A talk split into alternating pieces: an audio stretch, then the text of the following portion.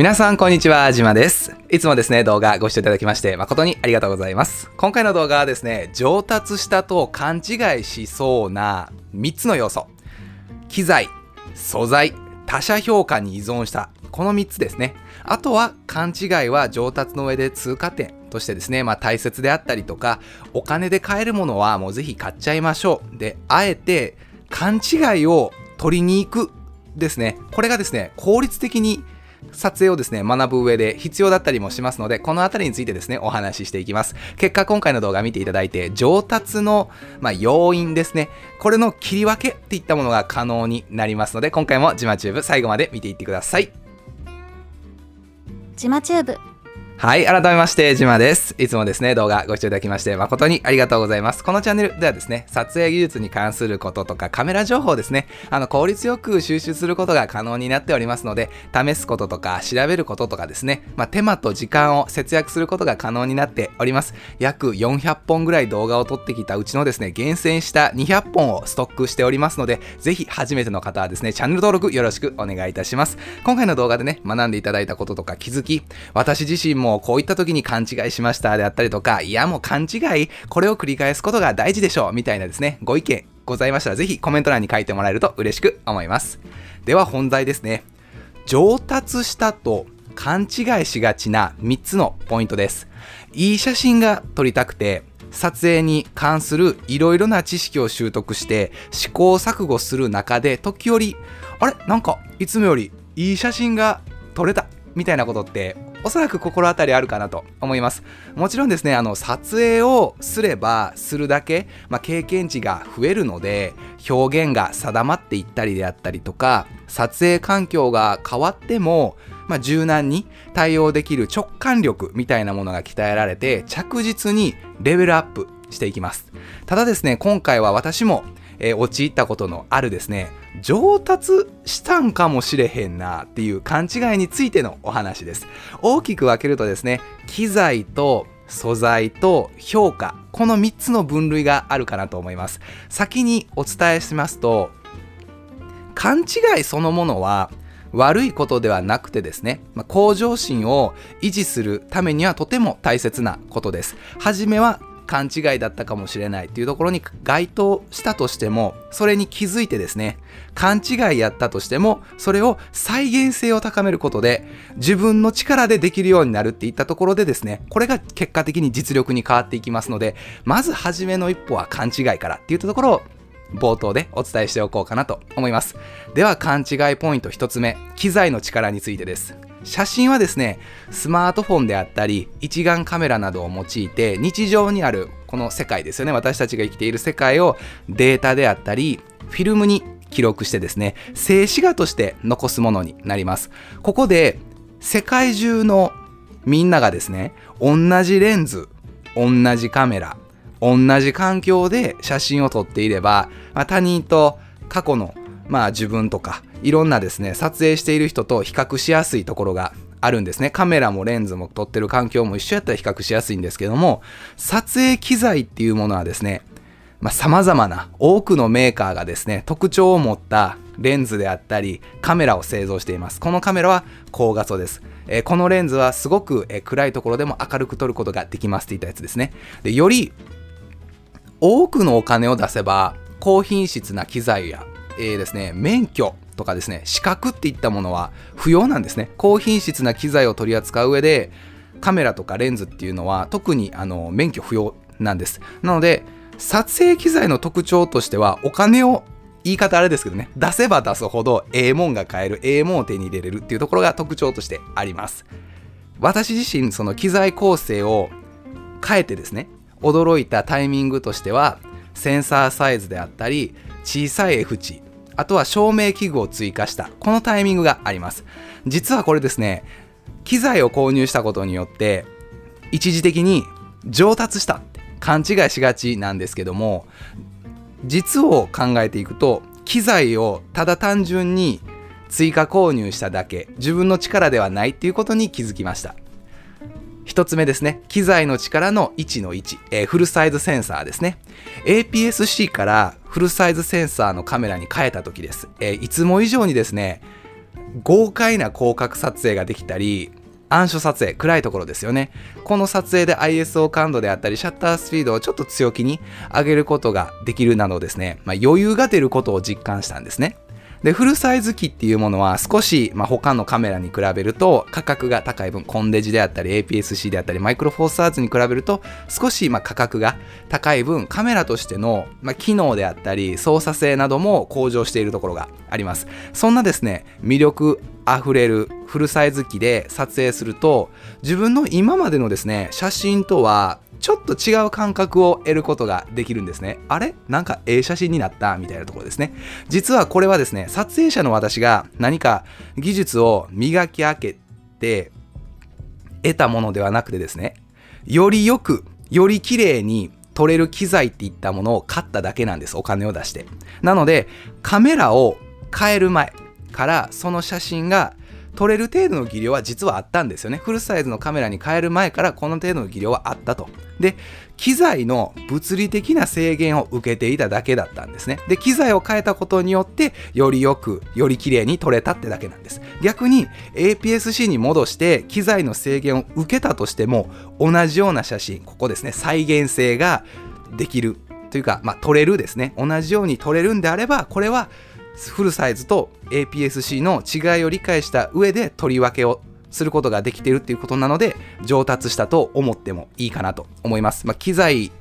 頼りの結果ではなくて自分の知識と経験と感覚でカバーできたっていったところなので上達しているポイントだと見てもらっていいかなと思います。二つ目ですね、機材の力1の2ですね、小さい F 値の話です。えー、ズームレンズにはですね、まあ、大三元レンズですね、F2.8 の2470とか7200といったですね、まあどちらかっていうと、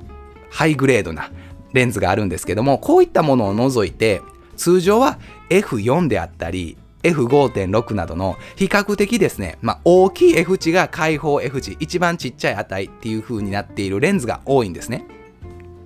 そこでですね、さらに暗い場所での撮影を効率化する時であったり、ボケ感をですね、より演出したいなって思った時に、第三元レンズであったり、単焦点レンズっていうものを選ぶ場面があるかと思います。単焦点レンズっていうのは焦点距離を、まあ、変えれないんですけども、開放 F 値が比較的低めのレンズが多いものですね。で、F 値を小さくすると、簡単にですね、ボケ感を演出することができるんですよ。で、暗所でも比較的光を多く取り込むことが容易になるレンズなので ISO 感度に結果的に余裕が出てくるんですね。で小さい F 値で撮れる写真っていうのはあまりにも今まで自分が、まあ、撮っていた写真とはちょっと違う出来になるので誤解しがちなんですよね。まあ、ここが勘違いしがちなポイントの一つなんですけども実はそのレンズ誰でも買うことができるんですね。で誰でも買うことができる。しかもさっきお伝えした免許も資格も必要ないレンズを使う上で。っていうとこはそのボケ感は誰でもすぐ取り入れることが可能なんですね。お金さえあって在庫さえあれば。でこれは私たち撮影者側がすごいんじゃなくてレンズメーカーさんの、えー、技術者さんがすごいっていう証拠になります。誰が使っても同じように再現性高く、えー、いい写真が撮れるっていうことを実現している。商品を作ったので。で、フルサイズの話と同じように、今まで使ってたレンズ、開放 F 値が高いレンズであったとしても、同様のボケ感、単焦点のようなボケ感、近しいボケ感ですね。全く同じになるってことはないと思うので、近しいボケ感をある程度撮影できた時は、おそらく焦点距離であったり、被写界深度の知識っていったものが増えていると思いますので、まあ実力がついていると思ってもらったらいいと思います。逆に単焦点レンズで撮ってめっちゃええ写真が撮れました。じゃあ単焦点レンズ取り上げられました。まあ故障したとかですね。そういった時に前まで使ってたレンズに戻して同じ写真が撮れるかどうかですね。おそらくまあ撮影環境とかによって、まあ、撮りにくいところはあるとは思うんですけども、まあ知識として、えー、このレンズでこういう風に撮ったらあのレンズと同じような写真が撮れるんだろうなっていうのがイメージつくかどうかですね。おそらくまあ圧縮効果で違いは出てくるとは思うんですけども、まあそういったところですね。とは言いつつも、機材のまあ、選定眼、次これ買おう。こういった写真が撮りたいからこの機材が必要っていう選定眼ですよね。選ぶ力。であったり買う力。資本力ですね、まあ、どんだけお小遣い貯め続けられているか。であったりとか、まあ、次のボーナスまで待てるかですよね。こういったものも含めて広い意味で考えると機材の力も正直実力のうちやと私思ってます。だって機材買って使っていい環境があるんやったらそれももう実力として考えていいかなと思います。あまりネガティブな感情ではなく、まあそんな考え方もあるかもねっていう気軽な気持ちで今回の内容ですね、聞いていただけると幸いです。どちらかというとちょっとネガティブというか結構きつめな内容になってしまうところも受け取り方によってはあるかなと思いますので、ぜひあの気軽に、まあそんな考え方あるよねっていう感じで楽しく聞いてもらえたらと思います。では次勘違いポイント2ですね。素材の力です。さっきはフルサイズのカメラに変えた時であったりとか、レンズを変えた時に私自身があ、ちょっと馬なったかもっていう勘違いしてしまった点です。次は素材の力ですね。どんな撮影ジャンルだったとしても、真っ白なものであったり真っ黒なものを画角いっぱいに映してもそれはただの真っ白な絵でしかないですし真っ黒なものでしかないので何が写ってるってわけじゃないので正直あんまり楽しくないわけですで写真はですねやっぱり主題副題であったりとか被写体と背景みたいなものがあって先の話を料理で例えてしまいますと道具ですねレンズまあ、料理で言うとですね、包丁であったりとか、まな板であったりとか、ミキサーみたいなものですよね。こういったもので、どのように素材、被写体であったり、環境っていったものを調理する、まあ、撮影するかっていったところです。次はですね、この料理が素材で大きく味が変わってしまうように、写真もですね、この写す素材、被写体によって結果が大きく変わっていくっていう話です。撮影機材であったり、あの、環境っていったものが同じだったとしても、映り込む主題であったり、副題の特徴や表現が、まあ、写真全体の質に、まあ、大きく左右するんですよね。もうこれは仕方がない。っていうかまあ逆に、あのー、大きく左右するんで、それを活かしましょうっていう話ですね。被写体依存の撮影になればなるほどこの傾向っていったものは強いので自分が撮った写真が自分が撮っているものなのかはたまた撮らせてもらってるものなのかどっちに該当するのかを見極めて自己判断するというか自己評価する必要が出てきます。素材の力2の1ですね。被写体依存の写真っていったところでさまざまな撮影ジャンルで主役となるものとして例えばま人物であったりとか動物電車建物、えー、花あとはま商材ですよね。化粧品であったりとか、えー、食べ物みたいな商材などがあるかなと思います。こういった場合はですね表情とか動きもないマネキンを取るわけではないので人物とか動物といった表情とか動きのあるものあとは七五三とかブライダルといった商業撮影の時に、まあ、衣装も含めて世界観が出てきますよね。こういった映り込む被写体側の表現力の範疇やと思ってます。そこで被写体の表現力を最大限に生かすために私たち撮る側は、まあ、コミュニケーションを図っていってここはまあちょっとねこういう表情にしましょうかであったりここはこういう動きをつけてもらいましょうかであったりってそういったねコミュニケーションとかアウトプット最終形態をシェアしながら頭の中でシェアしながら作り上げていくものだと。で電車とか飛行機なんかも実は印象としてローカル線なのかドクターイエローみたいなのかみたいな形で映るものによってもう全然変わってくるんですよね。でどのように、まあ、撮影表現をこだわったとしてもこのローカル線を取るのかドクターイエローを取るのか、まあ、SL でもいいですよね。そういったちょっと特徴的なもの。主役、まあ、印象の強いものには正直かなわないところがあると思います。でいつもよりいい写真が撮れたなって思う時はそれが私たち側の撮る側ですね。私たち側の実力なのかいい素材印象の強いもんいい主役っていったものをただ単純に撮っただけなのか冷静に判断する力が必要になってきます。よっしゃ、いい写真撮れた、ラッキーじゃなくて、いい写真撮れた、これは私の力なのだろうか。素材がいいからなのだろうかうーんどっちだろうっていうふうに考えてもらう必要があるかなと思いますで素材の力ですね2の2、えー、映り込む環境で変わるっていったところでいい素材であれば正直白彫りで撮った際に、まあ、被写体の魅力が最大限に活かせるものなんですけどもより写真の中にですね、まあ、含める情報量をちょっとねこっち撮る側が調整するために、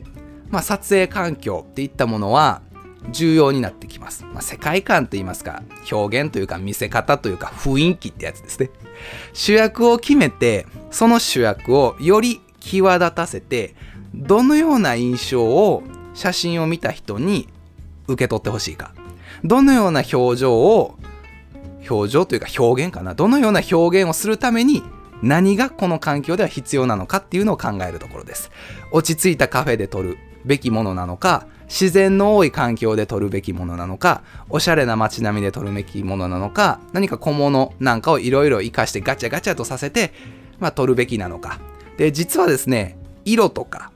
光構図を用いて写真内の情報量を私たち撮り手側が整理整頓してあの手この手で表現するのも大事ではあるんですけども正直もう背景ですよね。そういった雰囲気が大きく変わる情報量の多いものを撮影環境ですねガラッと変えてしまう方が印象を左右すると言いますかコントロールするにはもう楽やったりします。いくらおしゃれな街並みでいろいろ頑張ってももう落ち着いたカフェにガラッて変えてしまった方がもうこの商材はあのー、良さが伝わるよねっていったところがあったりもします。撮った写真をですねもう別の背景であったり環境で撮ったとしても同じように納得のできる撮影ができるようであればそれはもう皆様撮影側私たち側ですね撮る手側のもう力やと思います。まあ言っちゃえばね背景ボッケボケにしてしまえばどこで撮ったかなんてわからなくなることはあるんですけどもそうじゃなくてねいろんな環境でも、えー、その主役の良さが伝わるような撮り方ができればもう撮り手側の力やと思ってもいいんじゃないのかなとは思います。これをですね、まあ、冷静に切り分けて、まあ、考える必要があるかなと。ちょっとですね機材と素材の話で結構話が包んだので、ちょっと作例をね、お話ししていこうかなと思うんですけども、私の場合であれば、左上ですね。もうこれは前ボケであったり、後ろボケの、まあ、ボケ感のところですよね。これを、例えば、まあ、単焦点レンズであったり、開放 F 値の低いレンズを使うことによって、気軽に得ることができるので、あ、ええ写真が撮れた、上手くなったって思ったとしても、これは正直、レンズの表現力であったり、主役ですね。映っている被写体さんモデルさんの、まあ、実力っていったところが大きいです。なのでこれ自身が私自身の実力かって言われると同じ環境で同じタイミングで同じカメラで撮ったらうん誰でも撮れるっていうやつですね。で右上ですね。これはもう背景の力です。例えば目白ってこの右上にいる緑のちっちゃい鳥なんですけども目白っていうのは結構街中にもいたりするんですが例えば電信柱の上で止まっている目白を撮るのかちょっとえー、梅とか、まあ、桜のようなちょっと春を感じる花の近くで撮るのかによって大きく印象は変わってきます。なので映り込んでいる目白っていうものは同じだったとしても後ろがちょっとね寂しい感じのまあ春であったりとかちょっと冬先の時にちょっと花が欠けて朽ちていく姿の中にいる目白っていったところを表現しているのでこれはもう正直主役の力とかレンズの力よりも背景の力が強いかなと思います。左下ですね。もう白バックの状態で何もごまかすことができないです。これの実力は何ですかっていうと、もうモデルさんの力やと思います。被写体様の力やと思いますので、これも同じですね。あの、同じ環境で、同じカメラで、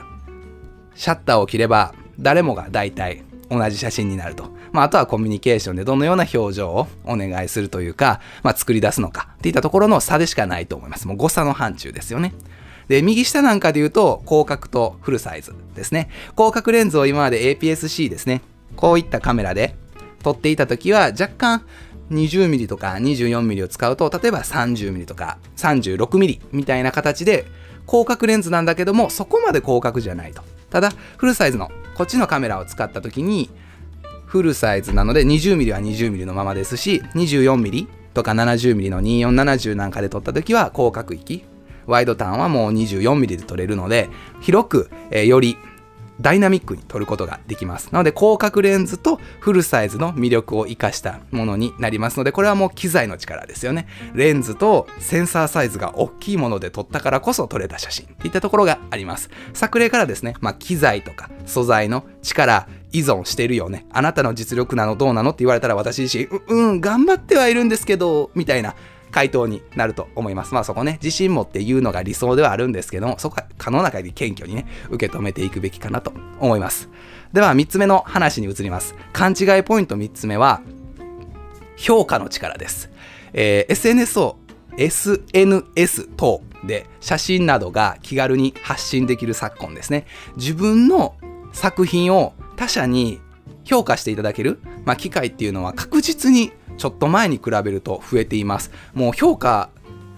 されない方が難しいんじゃないのかなっていうような特に SNS なんかを通ずる場合はでそれどころかもう他者の評価を得ることを重視した写真を撮るように、まあ、頑張るっていうカメラマンの姿勢も、まあ、多く増えているんじゃないのかなと、まあ、商業撮影なんかはですねそれが商売になったようなものなのでそれはそれで正しい形かなとは思うんですが自分が撮った写真が上達して撮れたものまたは一般的に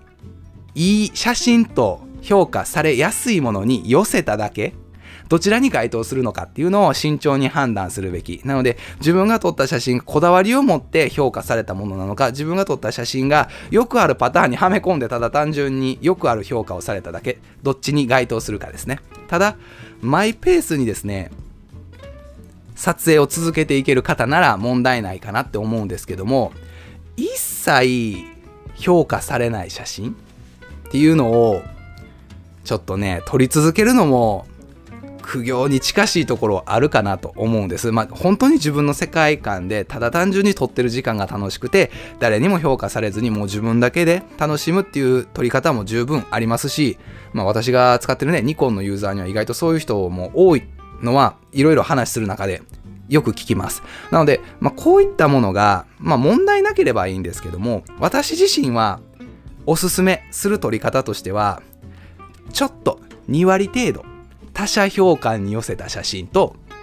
半分以上ですね、まあ、自分のこだわりに寄せた写真っていったものを交互に撮っていく。なので、2割他者評価、6割ぐらい自分のこだわり、残りの2割はもうどっちつかずのいろいろチャレンジする写真。みたいな撮り方を撮っていくと評価される時もあれば評価されずでも自分のこだわりは維持する。みたいな感じでね。なので私が商業10本10本というか100%であの振り切ってた時よりも写真家と商業のこのちょうどいいバランスを保てている今っていうのはとてもあの何て言うんですかね心地いいと言いますかバランスがいいっていうのは感じているのでこれはもうぜひおすすめです評価の力ですね。3の1です。褒められる、評価される。チャンネル登録お願いしますであったり、高評価お願いしますってね、毎回冒頭動画でお伝えしている私自身がこれ話すのもちょっと矛盾するなって、あのー思ってしまうんですけども、ちょっと多めにいてください。あの、さっきのね、まあ、SNS などで代表される評価指数の一つに、いいね数っていったものがあります。自分の写真が他人にえー気軽にですね、評価され、気軽に承認欲求ですね、最近よく聞く言葉ですね、これが満たされてしまい、評価の数、いいねが100とか、500とか1000とか、よかったら1万とかね、そういった評価の数っていったものが、自信と、勘違いと言いますか、評価イコール自信になってしまう場合があるんですよね。こんだけ評価を得たから、私はうまいんだっていう自信になってしまう場合があるんですけども、ただこれはですね、この高評価の写真が自分のスキルで撮れたものなのかさっきの機材をいいやつ使ったから撮れたなのか素材っていうものをいいものを撮ってるから撮れたのかっていうところ。なので自分が撮った写真なのか撮らせてもらった写真なのかっていうのを考えるべきなんですね。でもし例えば500とか1000とか1万のいいね評価された写真が同じような機材で同じような環境で同じようなものを撮った人がいればおそらく同じような結果になります、まあ、もしかしたらその SNS の、まあ、投稿のタイミングアルゴリズムであったりとか関連性なんかで評価のまあ多少の誤差はあるとは思うんですけども近しい結果にはなると思います。でもし機材の力で得た写真撮れた写真なのであればお金で買った写真って思ってしまいますし素材の力で得た評価なのであればもうそれは被写体の力に、まあ、依存した写真だなっていうふうに思います。ただこれが悪いってわけではないんですよ。もうそれも含めて実力やとは思うんですが、今回のね、テーマは勘違いしがちなポイントなので、ここを勘違いしないように謙虚にいるべきかなっていうのは私自身思うところです。ここちょっとね、表現、あの、曖昧になると、ちょっとね、あの、きつめに聞こえてしまうんですけども、あくまで謙虚にいるための考え方やと思って、気軽に、気軽に、もう一回言いますね、気軽に聞いてくださいね。なので、写真に限ったことではないんですけども、他者評価っていうのは、まあ参考程度かなっていうふうに受け止めましょう。もう謙虚にありがとうございます。いいって言ってくれてめっちゃ嬉しいです。これからもね、写真いろいろ頑張っていってですね、皆さんのですね、何かその心に響くようなメッセージ性のある、まあ、写真っていったものを撮り続けるカメラマンになっていこうかなって思います。みたいな形で、まあ、謙虚に、今謙虚やったかなちょっと謙虚に受け止めて、比較すべきは、まあ、半年前の自分であったりとか、自己評価軸で冷静に考えた方がいいかなと思います。私自身もその写真ですね、あの、ありがたいことに、あの、評価いただく場面なんかもあるんですけども、そればっかりはもう機材の力なのか、もう環境の力なのか、素材の力なのか、タイミング、これ結構大事ですよね。タイミングなのか、もうこれのどれかにまあ、携わってる。もしくはこれを含めて、まあ、評価としていただいているので100%自分の力ってわけではないのでその環境じゃあそこに山があってそこの山がきれいに整理整頓されてるのはおそらく地域の方がきれいにしてくださってますし、まあ、海がきれいなんやったらねそこら辺のその地域の方がゴミ掃除してくれてたりとか、何かそういったボランティアの方がね、活動されてたりとか、えー、映っている被写体、まあ、動物がね、映ってるんであれば、その動物がちょっと前に自分で歯繕いして、えー、綺麗に整えて出てきてくれたりであったりとか、えー、前ボケするんであれば、その時にね、綺麗な黄色いタンポポが生えてて、そこを前ボケで通した後に映ってるスズメがめっちゃいかつい顔してるとかねそういった素材とか環境とか被写体の力がいろいろ重ね合わさって撮った自分の写真が評価されたっていうだけなので切り分けてねもう100%自分の実力っていうふうに思い込まずに勘違いせずに、まあ、謙虚にいきましょうと。なので比較するのは半年前のとか1年前の自分の評価軸。他人評価軸ではなくて自分評価軸ですね。自分に芯を持って。半年前の自分1年前の自分がこの同じ環境によって取れるかどうか。私はいつもこれを考えています。同じ機材同じレンズ同じ環境同じタイミング同じ素材があって半年前1年前の自分がこの撮り方に気づけるかどうかこの表現にこだわることができるのかどうかこのアイデアが浮かぶかどうかっていうところにフォーカスするようにしています。次はですね、評価の力3の2、頼まれるについてお話ししましょう。一眼カメラを、まあ、持っていない人って多いと思います。私自身そのカメラを続けていて、カメラ好きな人同士でつながるときは、まあみんなそれはもちろん持ってるんですけども、ちょっとね、別の業界の方とかと接する場面も多いんですが、基本、普通はスマートフォンであったり、まあ、コンデジ程度ですよね。やっぱりそんなカメラに5万、10万、20万、40万、50万、えーっていうところですよね。なので、まあ、持ってない人が多いです。なのでカメラを持ってない人の金銭感覚でやっぱり高いって思えるカメラって正直3万、5万からも高いと一般的には思われると思います。私自身もじゃあ、えー、3万、5万、10万、20万のゴルフクラブ安い？って聞かれたらいやちょっと高い、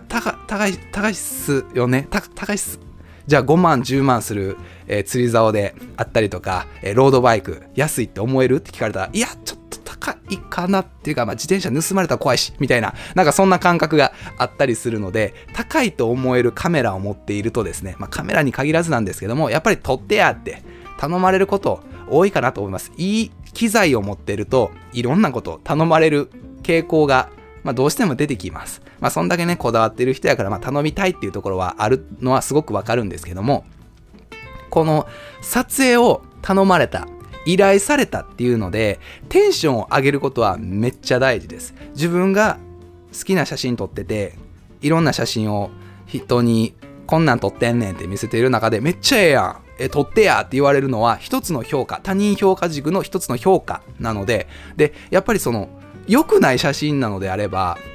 撮ってやってついポロってご友人も出てこないと思いますのでやっぱり撮ってやってまあその何て言うんですか社交辞令やったとしても撮ってやっていう言葉が出るのはあくまでその人の中で60点80点100点の写真のどれかではあると思います。なので一つの評価として他人評価としてテンション上がることはとても大切です。ただその依頼理由ですよね。ここに注意が必要なんですね。ただ単純にあの人いいカメラ持ってるしとか知り合いやからうーんなんか安く頼めそうじゃないってやったりとか知り合いやから、まあ、日時とかまあその交通手段とか、まあ、融通聞きそうやし頼もっかって言った写真撮影技術ではないところで評価されてというかトータルで評価されて頼まれている場合も意外とあったりします。今ちょっとねぐさってきた人多いんちゃうかなって思います。それを含めてですねまあ頼まれたっていう側面は確かにあるんですけども写真がもしね上達しているのであればあなたのあの写真を見て頼んだんです。であったりとかあなたに撮ってほしいからもう遠方から伺いますから撮ってください。っていうような機材の力とか依頼者側の都合以外の要因として何か一つの形になったものを見てそこに寄ってくる。みたいなものが、まあ、含まれている方が依頼理由として含まれている方が理想かなってのは思います。体育祭であったりとか、まあ、記念撮影ですよね。まあ、ぜひあのせっかくいいカメラ持って自分だけ楽しむのも、まあ一つの正解ではあるんですけども、誰かもし、まあご友人であったりご家族の何かね、そういう思い出に、その投資したお金がちょっとでも役立つのであれば、ぜひあの期待に応えてあげてほしいなっていうのは思うんですけども、その時に、まあ浮かれ切るんじゃなくて、その依頼要因を冷静に判断して、あ、わかるわかる。私もそっち側の立場やったらきっと頼んでたやろうな。うん、わかるで。よし、取ったろが。みたいな形で、その気軽にね、あの、取ってあげればいいかなと思います。まあ、カメラ入って渡して、じゃあ、あの、取っといて、返して、後で撮ったら、みたいな感じではなくてですね、まあ、取りに行くよって、その時にちょっと懐かしい話でもしてもらえたらいいんちゃうかなっていうのは思います。次は勘違いは大切っていうところですね。私自身がカメラで写真を撮っていく中で、いい写真が撮れたと。まあ、喜んだ数日後に、ちょっと待てよって、冷静に考えて気づいた点っていうのを、今回ですね、あの、まとめてはいるんですけども、ニコンのカメラを使ってるから、風景が綺麗に撮れる。であったり、単焦点レンズを使ってるから、よくボケた写真が撮れるであったり、LED の照明を取り購入してと撮影に取り入れたから気軽にライティングができるようになったりこの撮影の効率スピードが上がったの私のこのカメラワークが速くなったんじゃなくて単純に照明に手間かける時間が省略されただけっていう。あとはいい被写体を撮ってるからこそ写真の質が上がったように思えるであったり綺麗なところまあ綺麗なロケーションかな。で撮ってるからこそなんかカレンダーのね上のあのどこどこの観光名所みたいなカレンダーっぽい写真になったりとか逆光で撮ってるからまあいい感じの写真になんか浮き上がって撮れてるような写真としてなる。あとはまあいいねの、えー数ですよね。他者評価で誤解してしまうであったり撮影依頼っていうものを受けたから私は上手だから頼まれたみたいな誤解っていったものをまあいろいろねこういった誤解する要素ってあるんですよね。カメラ変えたレンズ変えたアクセサリー揃えたいい被写体撮ってる綺麗なところで撮ってる逆光を使って撮ってみた他人に評価された撮影依頼受けただから私はうまいんだみたいなちょっと勘違いするポイントとしてはいろいろあるかなと思うんですけども今思うとですね恥ずかしい話やっぱりそれぞれの項目に対して懐かしい思い出っていうのは蘇ってきます。ただ冷静に考えるとなるほど、うん、自分の力ちゃうわ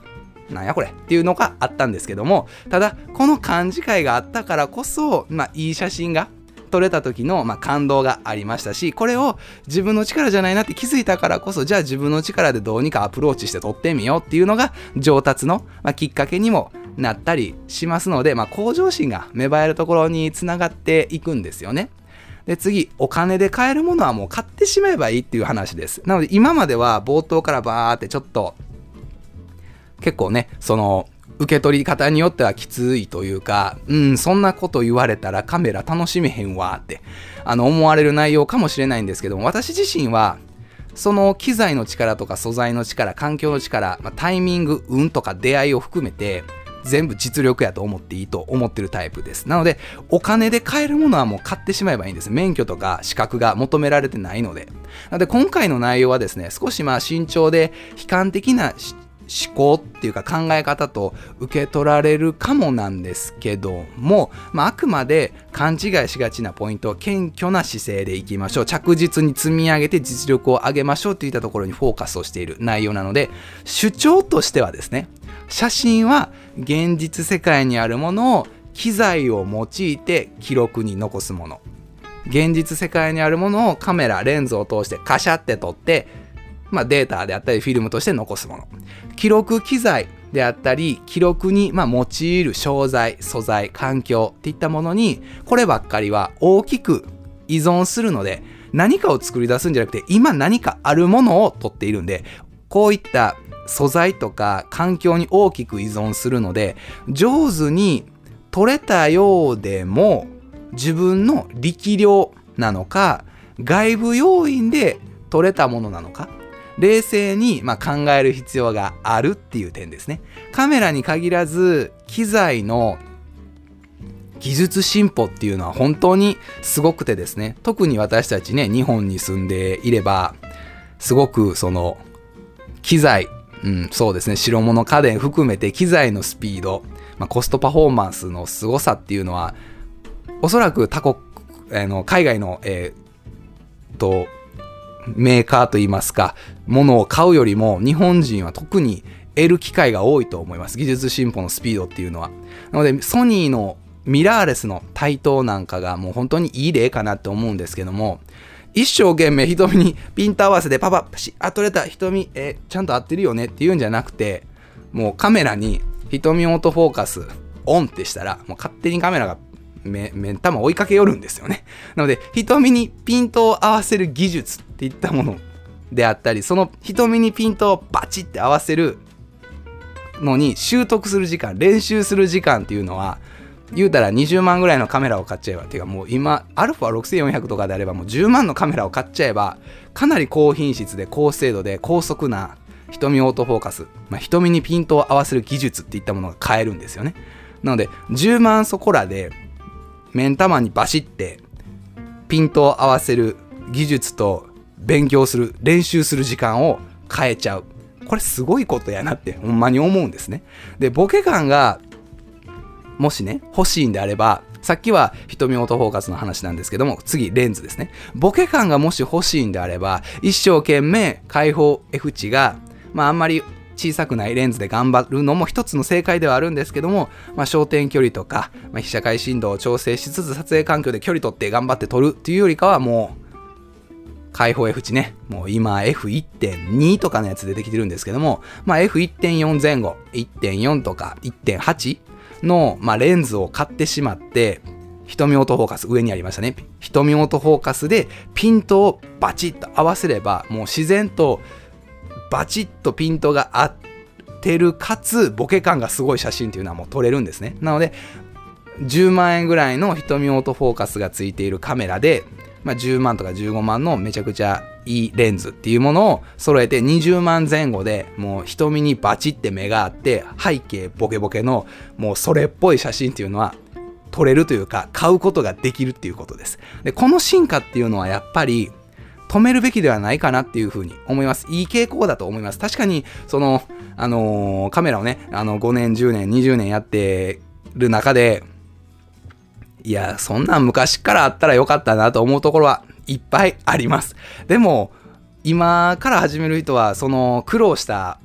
楽しさ、苦労が楽しさと言いますか、習得する上での、その、なんで試行錯誤のまあ時間をかけて得た楽しさとか思い出っていうものは逆にサクッと得れてしまうので、まあゲットすることができないっていう風にちょっと車に構えて考えておこうかなと思います。なので撮影者側としてはどんだけこの技術がスピードをすごく早く進化していく中でも、まあ、再現性を高めるところに注力して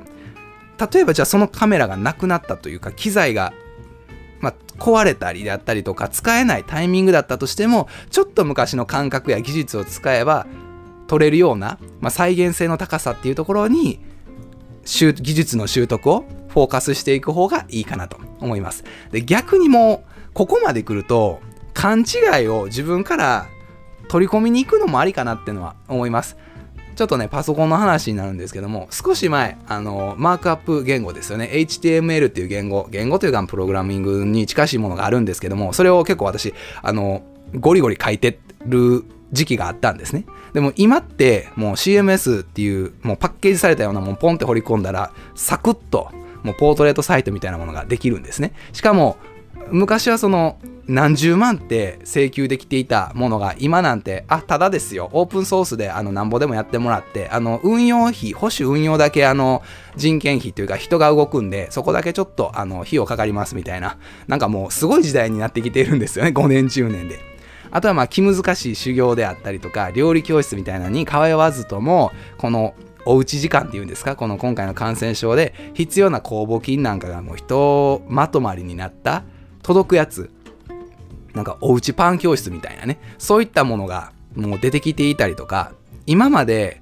ちょっと前までは少し不便やったなとか時間を要していたものがもうノウハウと材料をもうまとめて簡単にしかも安く高品質で家に届く手に入れることがもう容易になっているなっていうのにもうほんと昨今あの戸惑いつつあります。どっちかっていうともうちょっとしたお金を出せばできると。やるかやらんか本人が決めるだけっていう環境が整いつつあるなっていうところがあります。もうどの業界どのジャンルどの商材だったとしても。なので80点の出来であれば手間とか時間を短縮してもう気軽に得ることが可能な、まあ、便利な時代にまあもうここはもう波乗りしておく方がいいんじゃないのかなと。なので逆に勘違いを取りに行くっていうのはですね、まあ、このチャンネルもまあ、撮影に関する知識習得に対してそういったま役割、まあ、ざっくりと80点ぐらいの情報っていうものをサクッとパッケージとしてこのチャンネル登録して再生を見ていただくことによって得ることができるものになっていけば、まあ、そういった役割を補えたら幸いかなっていうふうに思って楽しく学んで、えー、撮れるまあ、カメラの、えー、塾っていうところをお伝えしております。で今回取り上げた機材であったりとか被写体の力をまあ、お金で買う、まあ、お金でチャンスを得る。で、最短距離でもうそれっぽい写真、80点の写真ですね。もうギューンって寄って撮れた。で、これでもう何かマネタイズができるみたいなところがあったりもすると思いますので、それっぽい写真を撮って、それっぽい写真が、まあ、他者評価で満足感を得て、勘違いと実力ではないことに気づく自分で。それを、ま、繰り返すんですよね。勘違いやったな。実力で撮りたいな。あ撮れたわ。またええ写真撮れたわ。でも勘違いやったわ。実力で撮れるようになりたいな。この繰り返しこの勘違いと気づきを繰り返していって特にね、まあ、都度へこむことはないと思います。そのそんだけあのカメラとかレンズっていうものがすごいあの進化しているので都度へこむことはないんですけどももう勘違いとこの技術習得のこの繰り返しをもう楽しく撮影を続けてもらえたらいいかなと思います。私自身がその撮影カメラっていったものをいろいろ試していったいろんな趣味の中で、まあ、続けれることができた一つの要因としてはこの勘違いと実力、まあ、習得技術の習得この繰り返しっていったもので取れたうわ勘違いやったでも取れるように自分でなったよっしゃーっていうこの繰り返しがねあのいっぱいあったからこそ続けたかなと思いますので是非あの皆さんも勘違いする要因は機材と素材と他者評価、まあ、評価っていったものがあるんですけども、まあ、自分の中に評価軸を一つ持って、いろいろ試していって、まあ、楽しく撮影を続けていってもらえたらなと思います。今回はこの辺になります。また次の動画でお会いしましょうじゃあね